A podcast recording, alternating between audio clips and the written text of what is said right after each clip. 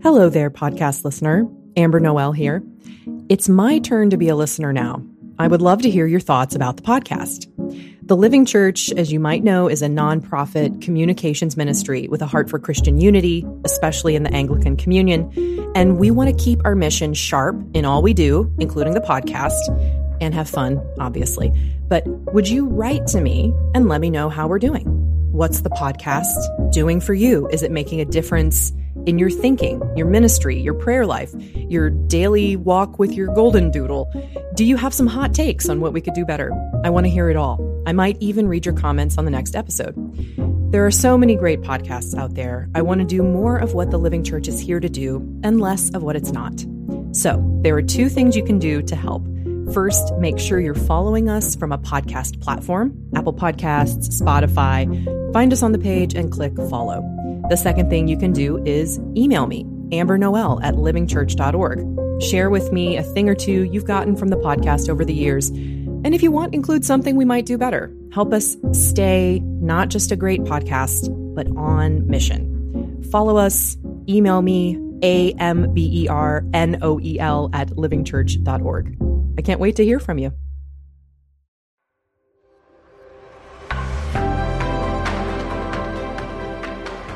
The Living Church, Catholic, Evangelical, Ecumenical.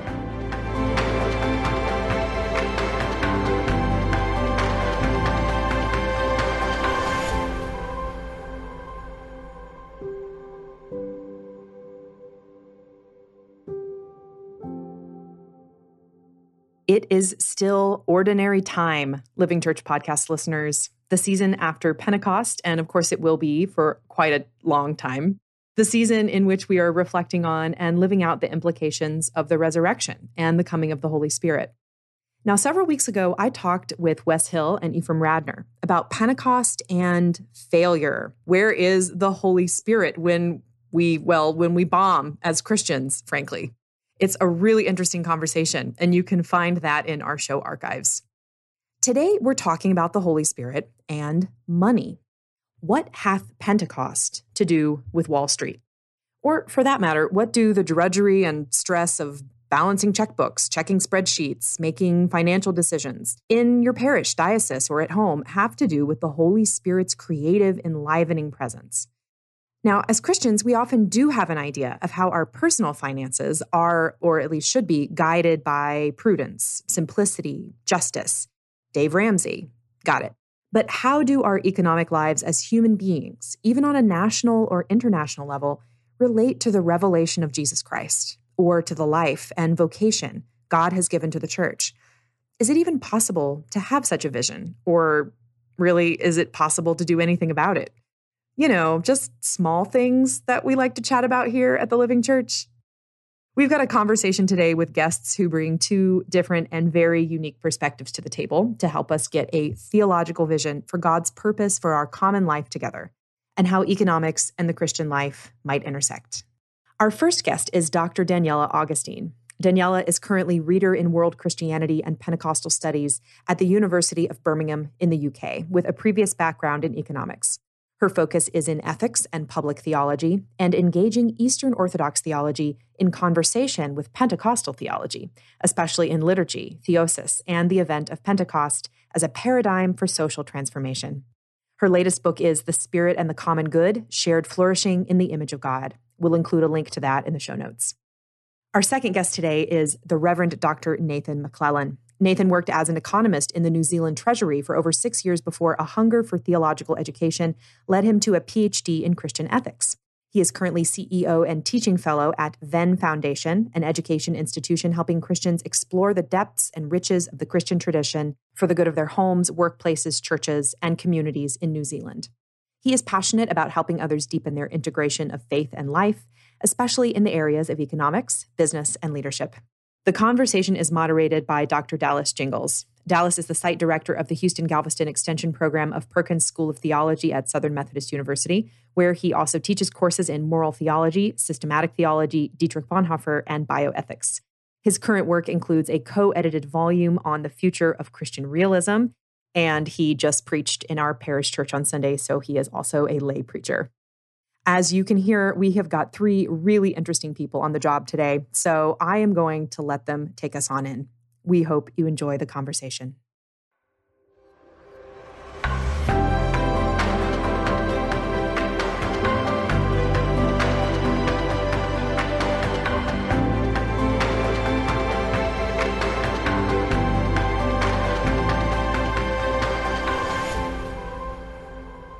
So I first met Daniela uh, over a decade ago at the Society for Pentecostal Studies. So um, I started attending S P S in, I think it was like two thousand seven, maybe maybe just a bit before that. And um, sometime shortly thereafter, she became the interest group leader for the ethics section of the Society for Pentecostal Studies, and have known her mostly in that situ- uh, like that forum for, like I said, over a decade at this point. Nathan and I were uh, in the mezzanine section of Bridwell Library at S M U, which is a, a dark, uh, what low-ceilinged sort of area where we spent multiple years only, what, three doors down from each other, I think? Yeah, and, and, the, and the daily coffee walk.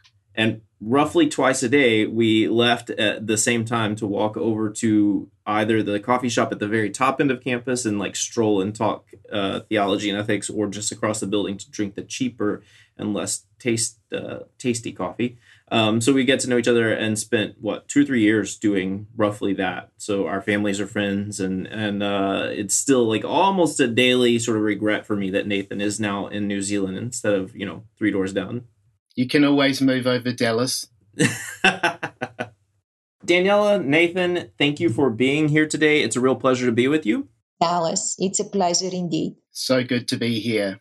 So I want to begin with a kind of a broad question. So since our conversation assumes that there's some relationship between Pentecost and economics, I'd like to think through that a bit. So I think that the assumption arises in part from the way that a lot of people read Acts two. So the outpouring of the Spirit brings about a form of life in which the text says, all who believed were together and had all things in common. They would sell their possessions and goods and distribute the proceeds as all to all as any had need. So would you each give a brief overview of your own understanding of the Holy Spirit, of economics, and of the relationship between the two? Or if you like, what hath Wall Street to do with the upper room? So Daniela, let's start with you.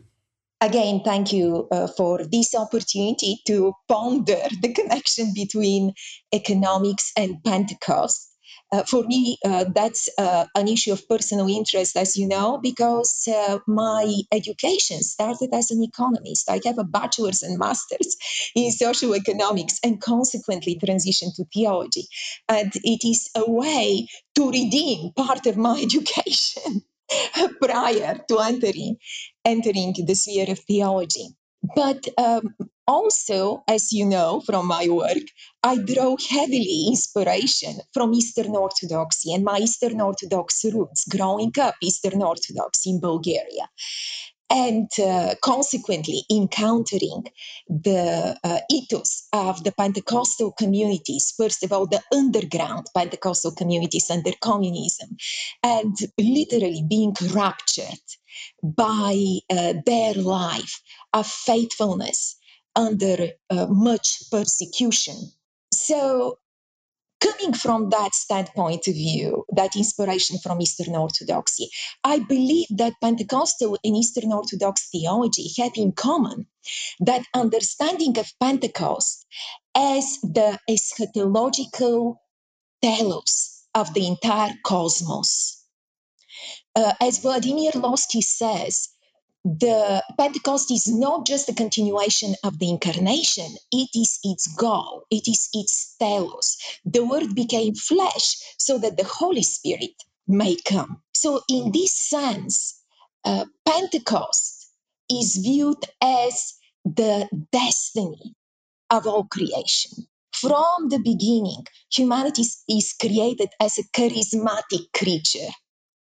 It's created as this union of matter and spirit. And it is not accidental because, of course, the prototype and telos of humanity, of the first Adam, is the last Adam, the spirit bearer, the charismatic Christ. And uh, in light of that, the entire human life, in, in fact, all of, of life, is epicletic. including economics, including production, consumption, uh, redistribution of uh, um, wealth. Everything is supposed to be a charismatic event, is supposed to be epicletic in nature, is supposed to be united by the Spirit. And let me just mention one more thing in addition to that uh, already big and cosmic and grand vision of Pentecost. In the Eastern tradition, Pentecost is not celebrated just as the birthday of the Christian Church. It is viewed as a theophanic event, and it is the high feast of the Trinity, of the Holy Trinity, because indeed it reveals the communal body of the Son doing the will of the Father in the power of the Spirit. And as such, it has to be a communal event. It is not just the upper room, all together in one place, in unity. Um, it is not accidental, because it is supposed to be a theophanic event or an iconography of the proto-community of the Trinity, and in that to depict, again, iconographically, the very future of the world, of all of humanity, of all of creation. So from that standpoint of view, the, uh, the, the separation between economics and uh, the Spirit is a pathology that is an outcome of the fall. Like Daniela, I have an interest in that partly because I began life as an economist, uh, trained as an economist, uh, bachelor's and master's degree in economics and finance, and then worked as a public servant uh, before becoming an economic consultant.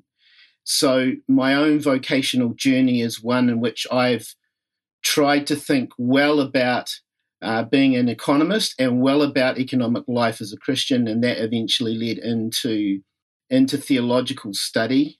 And at the level of, is there a connection between the Spirit and economic life? I want to say absolutely yes.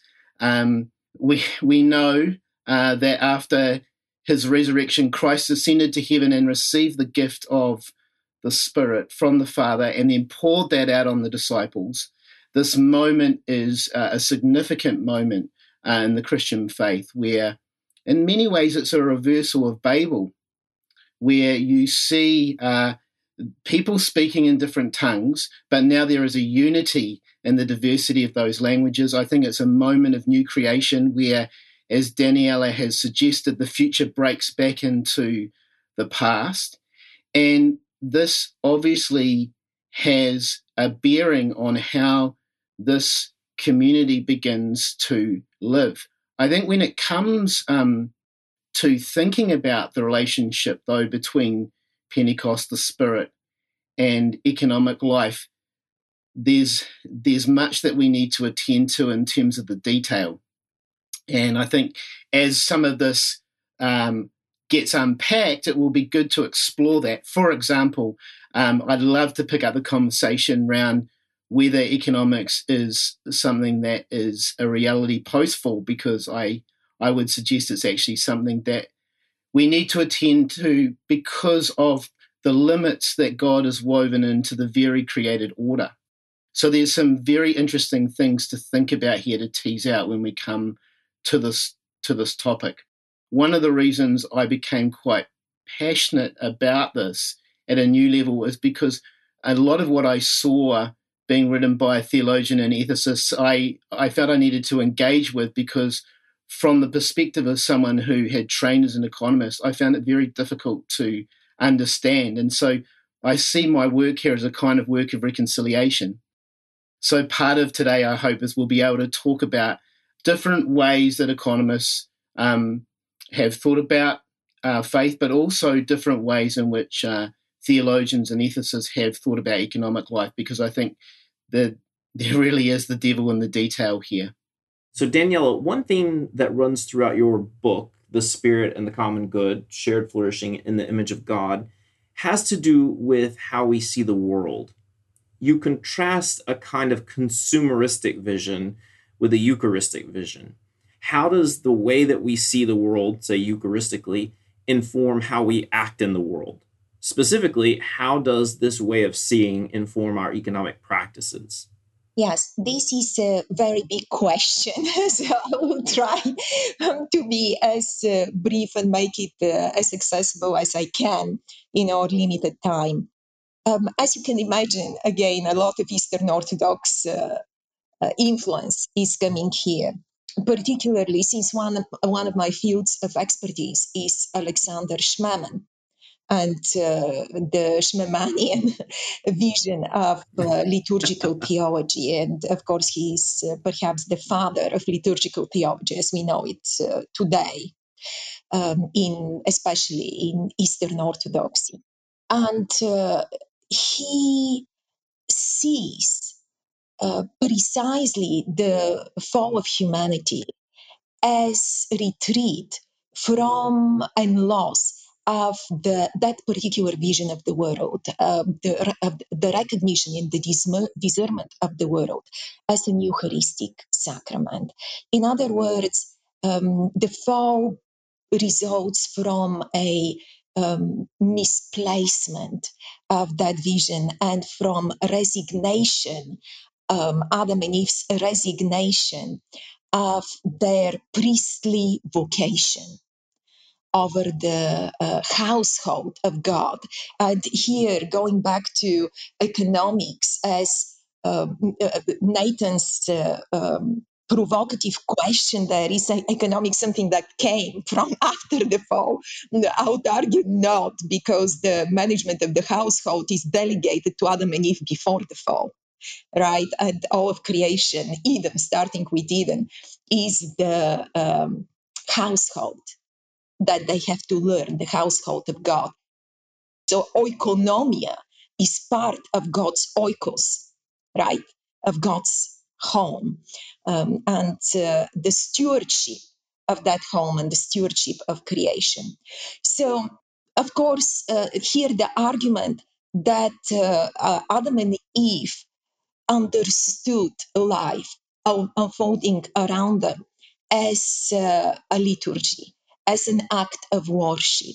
They participated in that liturgy as in the form of call and response, almost, and uh, uh, witnessed the process of bringing it forth uh, and its unfolding as something that is to be stewarded and shared, cultivating humanity as an Eucharistic being.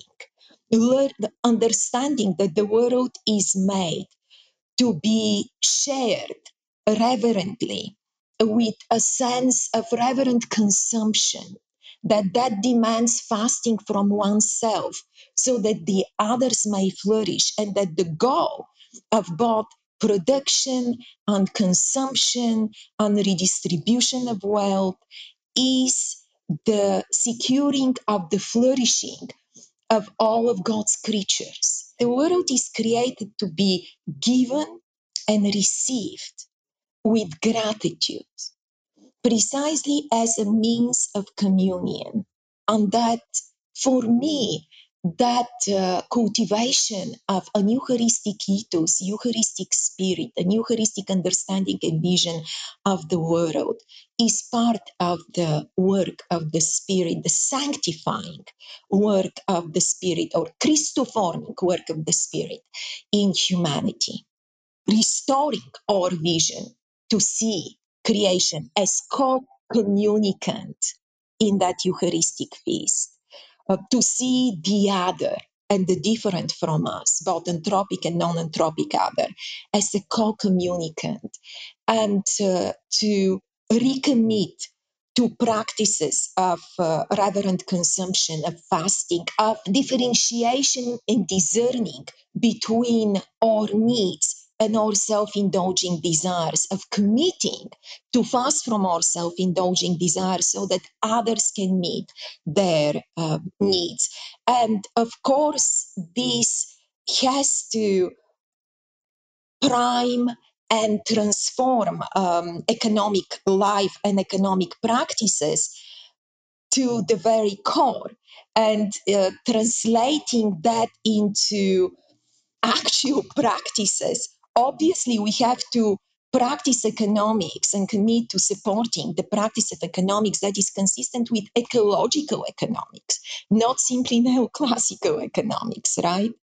Um, and uh, this may involve uh, commitment to um, circular economies that demand sustainable agriculture, uh, recycling, but also acute awareness of uh, social justice, fair trade, and everything else that comes to mind.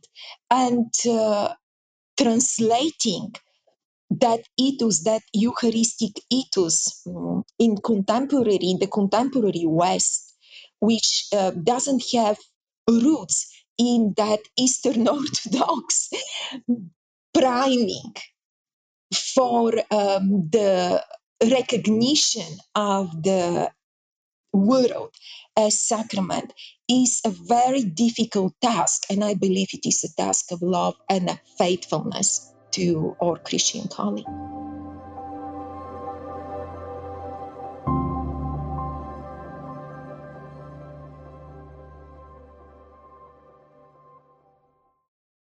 Tomorrow, July sixteenth, is the last day to register for our pilgrimage to Rome. We would love for you to join us. January fourteenth through seventeenth, twenty twenty-two are the dates of the trip, and it's hosted by Nashotah House Seminary and the Living Church Institute.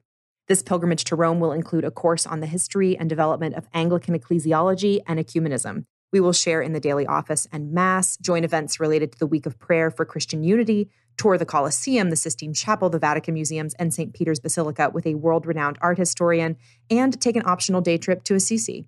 Learn all about the trip or sign up. Just visit nashotah.edu forward slash Rome or click the link in the show notes today. Again, registration ends tomorrow, Friday, July sixteenth.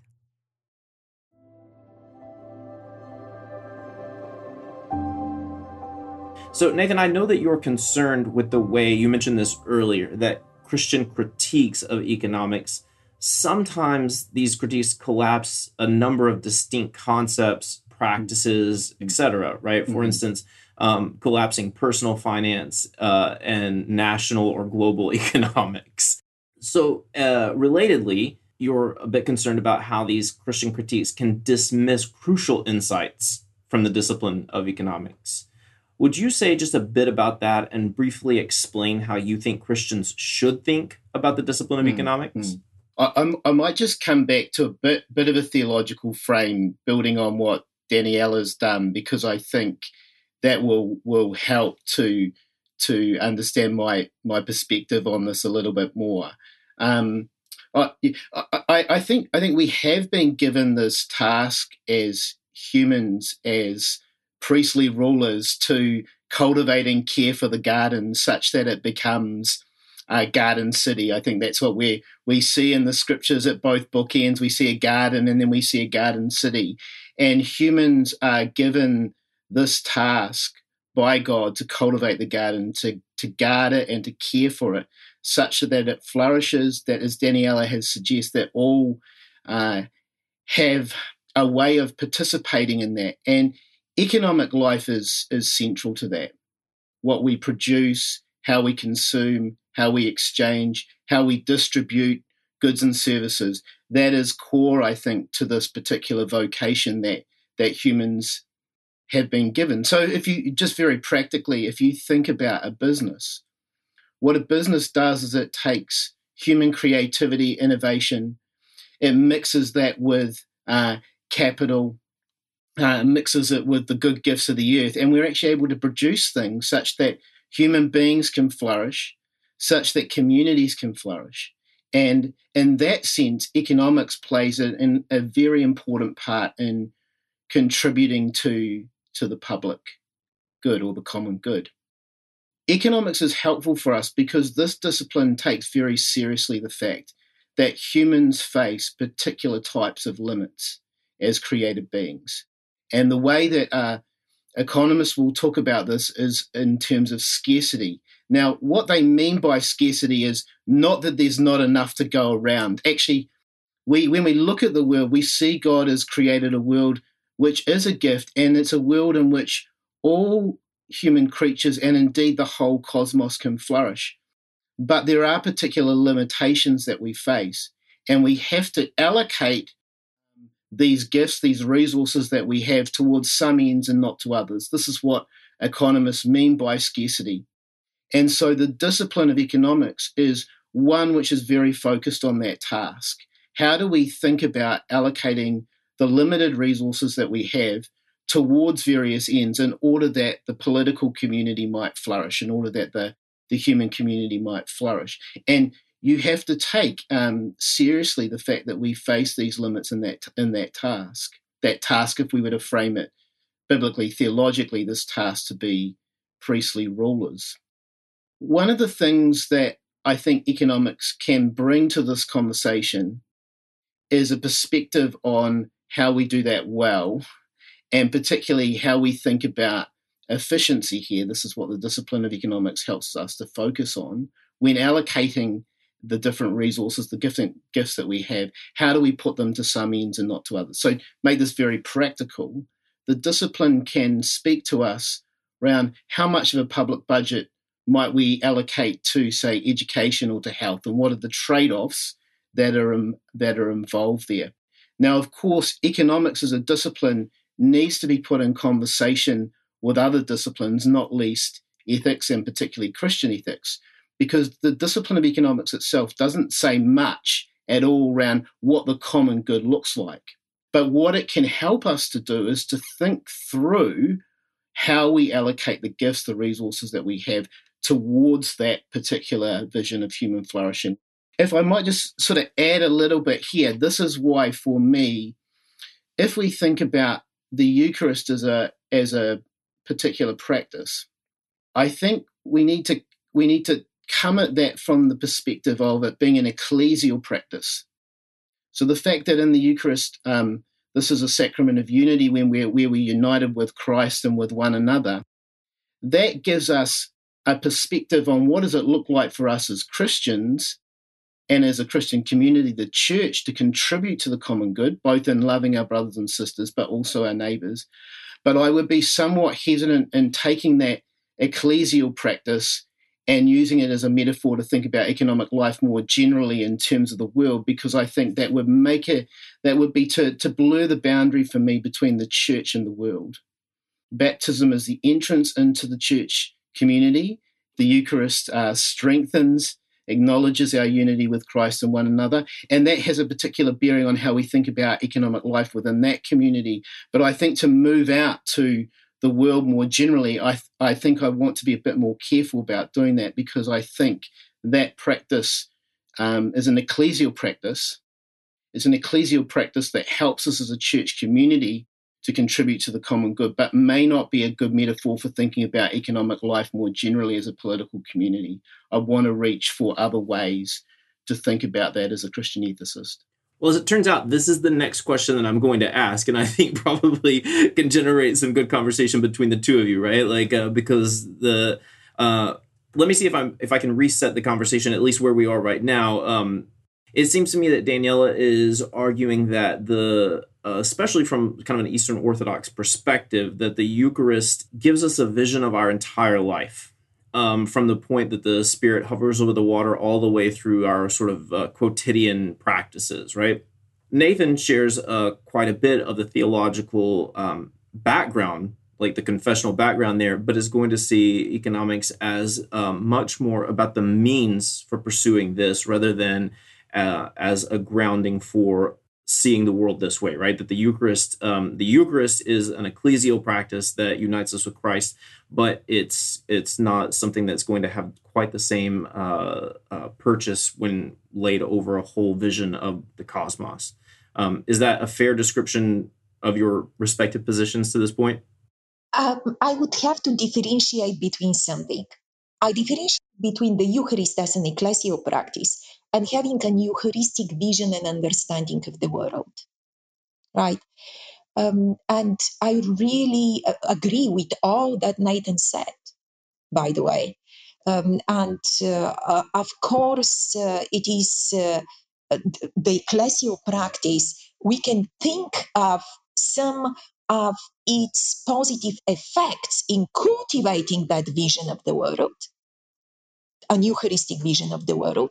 But of course, it doesn't translate one-on-one into economic practices. It right. has to be It has to be uh, informed and impacted and transformed, and it still will uh, question to what extent, to what extent, and who can succumb to these particular economic practices informed by the Eucharist. Obviously, we hope that the Eucharistic community will, that uh, they will commit to economic practices that bring about the flourishing of creation. But we also understand that they participate in a much broader and bigger economy that is not consecrated and sanctified, right? So these are two um, different things there. But um, let me, going back to this uh, issue, you, you know, to, to, to what extent it is, and to your question, to what extent it is applicable to the world, and where is then the boundary between the secular and the sacred? Um, I have argued that the Eucharist detoxifies us uh, from the malformations of the secular liturgies of consumerism uh, that are uh, prompting us to the devour all others, uh, anthropic and non-anthropic out- others, for uh, accomplishing our own needs. And I stand behind this uh, claim, the importance of the Eucharist as a pedagogical practice and formation and Christian formation as well. But uh, at the same time, wherever genuine concern for the common good is found, um, that truly prioritizes the well-being and flourishing of others, that is the work of the Spirit. That the Spirit continues to work and prime the world, um, including in, a, in the secular, for drawing it, dragging it towards its uh, theotic destiny. But at the same time, we have, even till the end, uh, so to speak, uh, this is symbolically the book of Revelation, right? um, which is a book of martyrdom also, as we know. Uh, we have this contrast between Babel the Great and the City of God and their economic practices, and they're irreconcilably contrasted with one another. And yes, uh, um, Babel is splend- Babel's splendor is uh, something that eventually engulfs the entire world, but then you have the City of God with entirely different economics foundations, um, in which, again, we see the hospitality of God, the generosity of God, the concern for the other, inclusion and access to life, which we see in Pentecost and the economics of the Pentecostal community in the book of Acts coming forth as the end, the end form of economic life.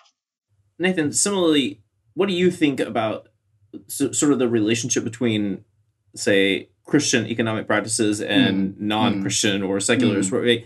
How should we position ourselves as Christians within those? So I think the, the church, um, as the people of God empowered by the Spirit, do, do have an economic ethic that might differ from the wider political community, depending on the extent to which the kingdom of God has come to bear Uh, in that community. So I mean, we, we started off in the book of Acts, uh, the end of Acts two, and we talked talked about these verses from forty-four to forty-five. It seems to be the case that the church, empowered by God's Spirit, lives in a particular way. Here, they take care of those in need by the way that they use their possessions and property. Um, so in, in, in the ecclesial community, it seems that we do have a set of economic practices um, that we're called to, to care for our brothers and sisters in need. And of course, as Daniela has suggested, that's going to overflow into how Christians live their lives in the world, how they give to their neighbour, how they support particular causes, the types of businesses that they, they run. Um, et cetera, et cetera. There is a different vision, I think, for Christians of the telos of of um, of life, and because of that, it has a bearing on how we we use our resources. No doubt, no doubt about that. So Christians scattered through the world, the church scattered through the world, they are going to be embody a different uh, economic ethic, a different way of of living life that has economic implications. But the church is one institution, and Christians are one, uh, one group of people within the wider political community. So this, for me, then comes back to what are the other things that we're drawing on and contributing to the common good? And I notice in our discussion, for example, up until now, we haven't really talked about policy and institutions. So this is where we need to get to talking about things like markets, property, um, tax regimes, et cetera, et cetera. And, and I'm not sure that um, Christian theology can offer much there. We actually have to draw on other disciplines, and this is where I want to uh, draw on the discipline of economics. And here for me, I would see Catholic social thought and Anglican social thought, for that matter, as a bit of a model. Um, it's clear when you turn to that as a body of thought, they draw on different theological and e- ethical normative concepts, for example, subsidiarity or solidarity, but that then that then is put in conversation with the discipline of economics, thinking about institutions and policies, in order that as those two disciplines come together, we might think about what causes societies to flourish, what makes them more uh, just, what makes them more loving, uh, what what makes them um, societies in which individual humans and communities within those societies that they can flourish. Let me end by asking one final question um, that is slightly different than than what we've been after here, but to try and make it as practical as possible for the listener. So let's imagine that people listening are are good everyday Christians wanting to love God, love their neighbor, people who are preparing as ministers for Sunday and and thinking about running a church and having meetings with different committee members and vestries and running budgets, this sort of stuff. So I know that f- Uh, from previous conversations and work that we've done, that Nathan has an interest in the concept of wonder, especially as it relates to wisdom literature. And Daniela, in her book, quotes uh, Gregory Nyssa, uh, concepts of God create idols, only wonder can grasp anything. So with this in mind, anyone who is ever worried about paying credit card bills or used a spreadsheet will know that dealing with money is seldom wondrous.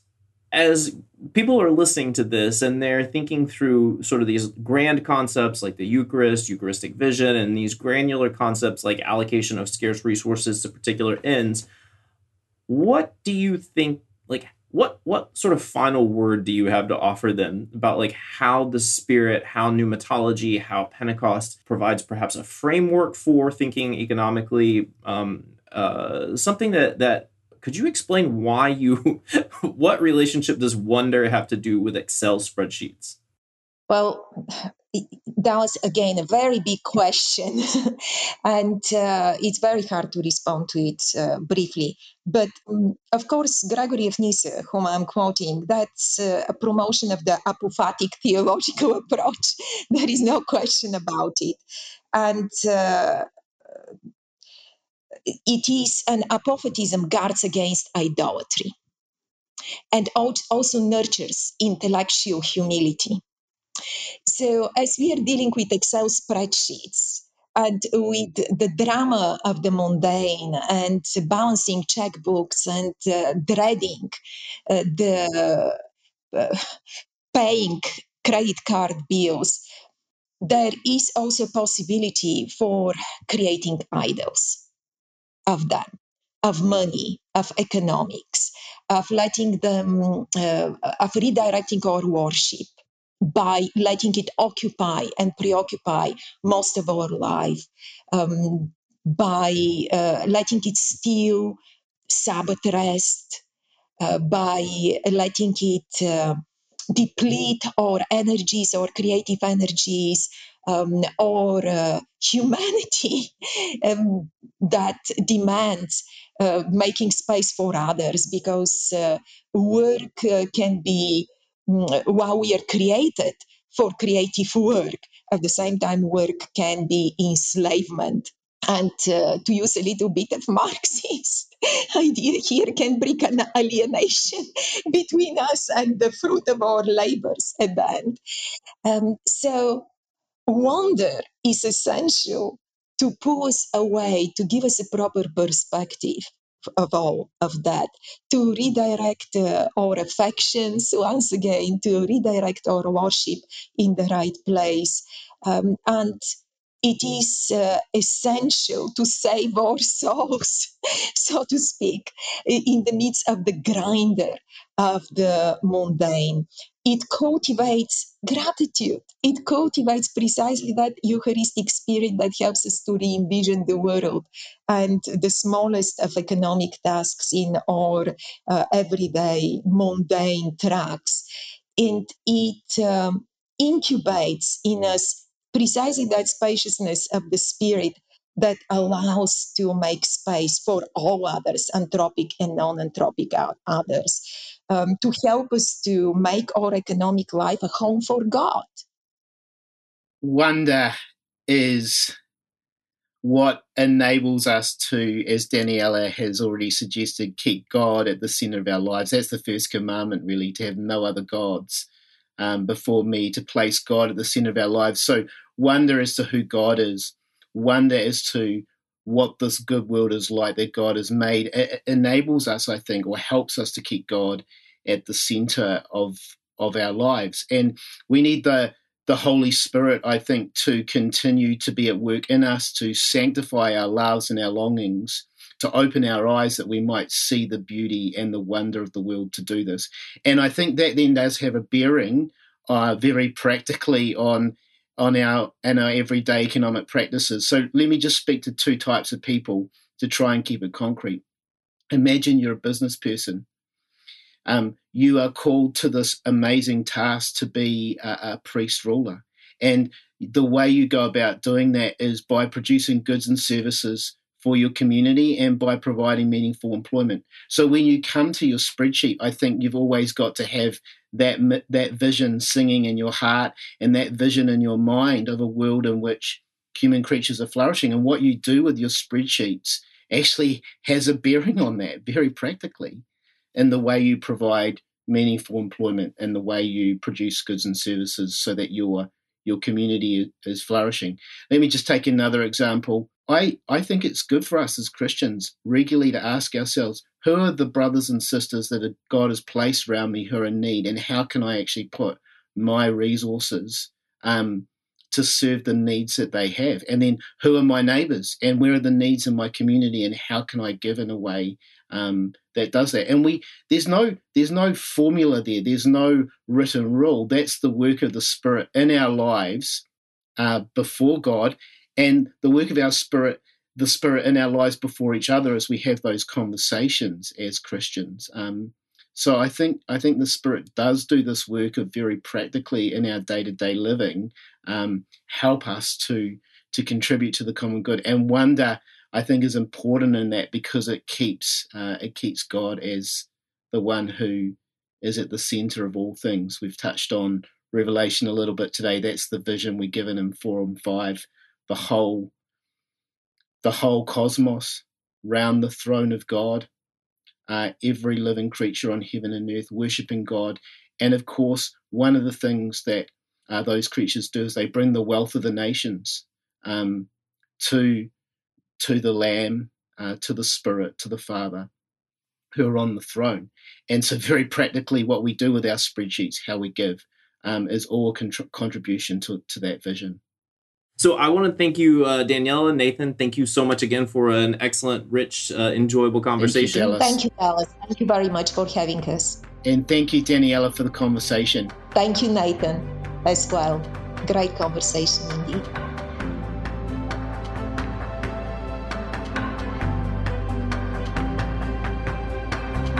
Thanks for tuning into the Living Church podcast. In two weeks, watch for my interview with film producer Mary Beth Minnis on movie making, storytelling, and seeing God at work in that fascinating world.